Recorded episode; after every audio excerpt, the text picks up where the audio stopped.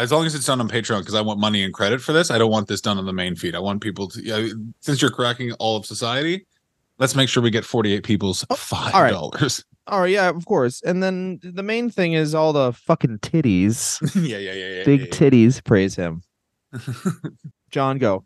So it This is- basically, The world's first and only dirty evangelical Christian podcast. uh, first things I want to say is let's do some fucking cocaine off of the Blessed Mary, the Mary. Virgin. Praise him. Uh, now, exactly. Sandusky did it, and it was part of God's love. Praise him. Oh my god, no, absolutely not. Absolutely, fuck you. Absolutely.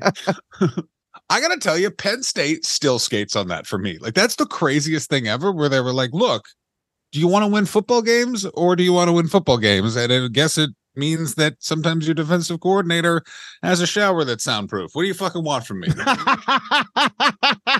that is one of the things where I tried to watch a movie, but they only had like the dramatic recreation on HBO about. oh, with uh, Al Pacino Paterno. playing Joe Yeah. Pa. I is the- don't.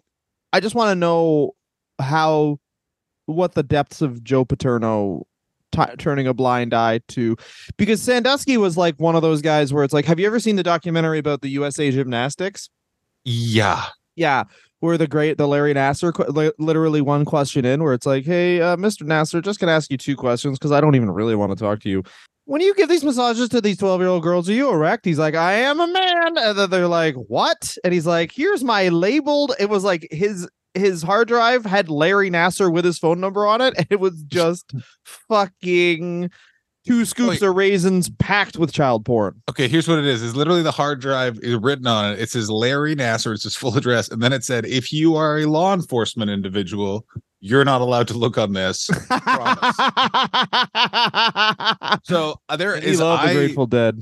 I went on a little bit of. We're just going to cover. Po- this is what I believe Joe Pa, because I can answer your question. Is Joe Pa? I think is much like the couple featured in that USA gymnastics documentary that are harrowing, which is basically like, I'll tell you, I was aware something was going on, and that was victory.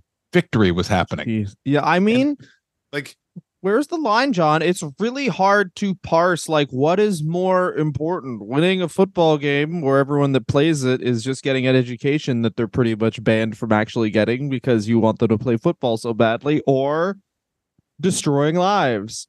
Yeah, exactly. What's more important? What's more important? A child thinking that the world is safe and that they slowly, with a mature idea, come to understand that there is danger in the world.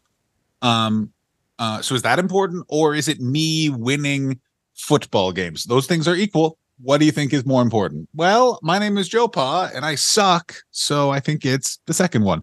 Um, the Grateful Dead. So basically, what happens is you watch exactly that. It's Silicon Valley in the '80s, which is so much money. They are not societally acceptable at all. They're this cult act. They are super druggy.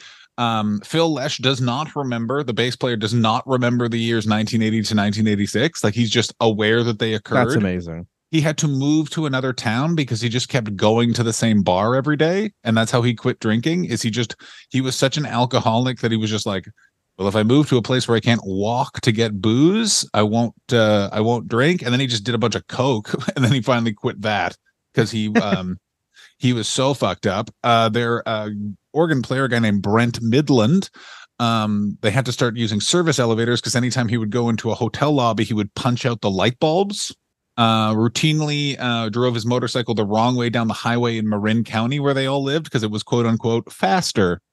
Uh he was also bullied a bunch by the band because he replaced like this jazz virtuoso keyboardist and they were just a bunch of weirdos and drug addicts and so he like spent 10 years in the band and like always was racked with guilt and concern all the time and up to including there was a giant fallout when he died of a heroin overdose in 1990 and bob weir the rhythm guitar player mimed pretending to drop his coffin while being the pallbearer This is what happens when you have so much money and no matter what you record, people just say it's experimental This is and even still crazier. show up. You are correct. What's even crazier at this point, they're not recording any album. They make an album in 1980 called Grateful Dead Go to Heaven. And Dylan, if you look at the cover, the cover says, Yo, we are on cocaine. They are all in white suits. It's a white background. It's overly white. They all are trying to smile, but you can tell do not know how to do that right now because they are Just too busy much- grinding their fucking. They're too much. But that's Like I the want. crazy Please look thing up the photo right now. Look up the photo I'm doing right it now. right now. It's they're so.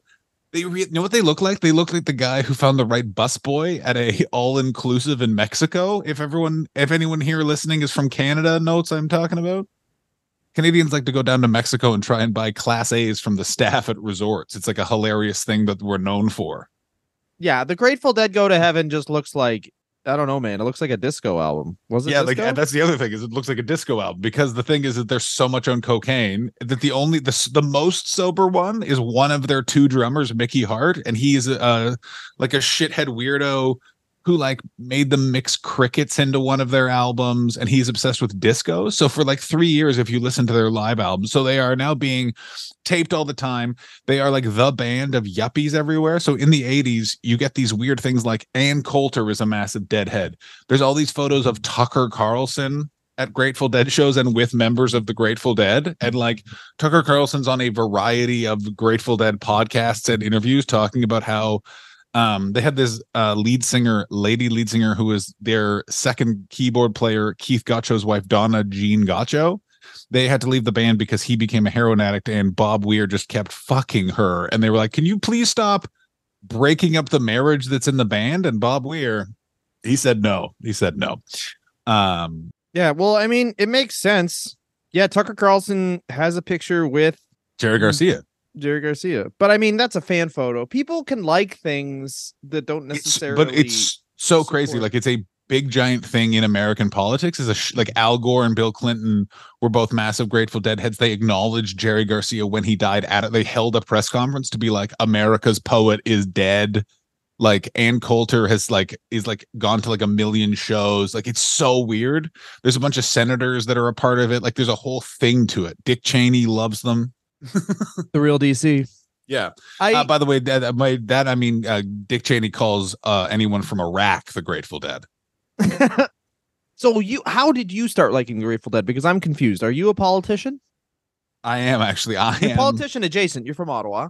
I'm Jesse Watters. Here's how I got into the uh the Grateful Dead is uh I got really really sad when my friend Paul Byrne died and I couldn't really listen to anything because everything just reminded me of him because he was in comedy and stuff like that. So I had to like find brand new things to just distract me. And I always really liked David Crosby's A&E biography that I watched when I was 11 because his story is so insane where he's like I'm a beautiful harmony singer um i sold my mercedes three times because i kept selling it to drug dealers for cocaine and then they would die of a cocaine overdose so i would steal my own car back and then sell it again. I'm Marissa, i gave melissa etheridge cum.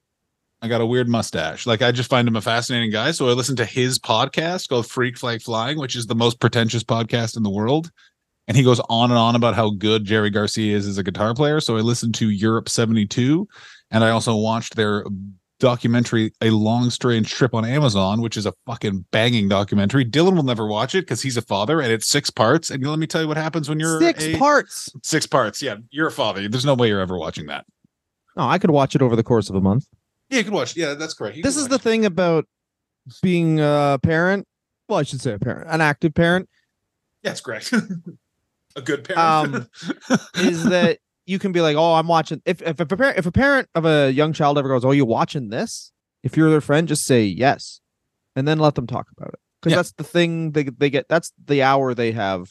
Can I say this? That's very interesting. Is that I feel like I I try and be a good friend to friends of mine that are parents, and I feel a lot of people don't do that. In that, like, if a friend who's like a as a kid is like, I got to cancel plans, I'm always like, yeah, of course you do, of course you do, or like, hey, be on time, all that sort of stuff. And I find it so fascinating when people always complain about parents, where they're like, fuck, once they got that kid, they changed, and it's like, yeah, no fucking shit, bro.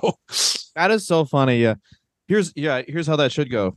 Yeah, man. He had a kid and hasn't changed. I'm worried. Yeah, we better call the police. oh, that means he's gonna be a weekend dad pretty soon. Oh yeah, yeah, yeah, yeah, yeah. I've never like it's so funny the people that have kids and I have been mocked and people get angry at me because I'm pretty vocal of like that's gonna go badly. And I am a hundred my batting rate hundred percent. If I Really? it- Yeah. Yeah. All my scumbag friends from shithead Ottawa all got married super young. And I was like, this is a bad idea. You're all going to get divorced. All of them like rehab. All the stories are so stupid and tragic and Ottawa weird. Like,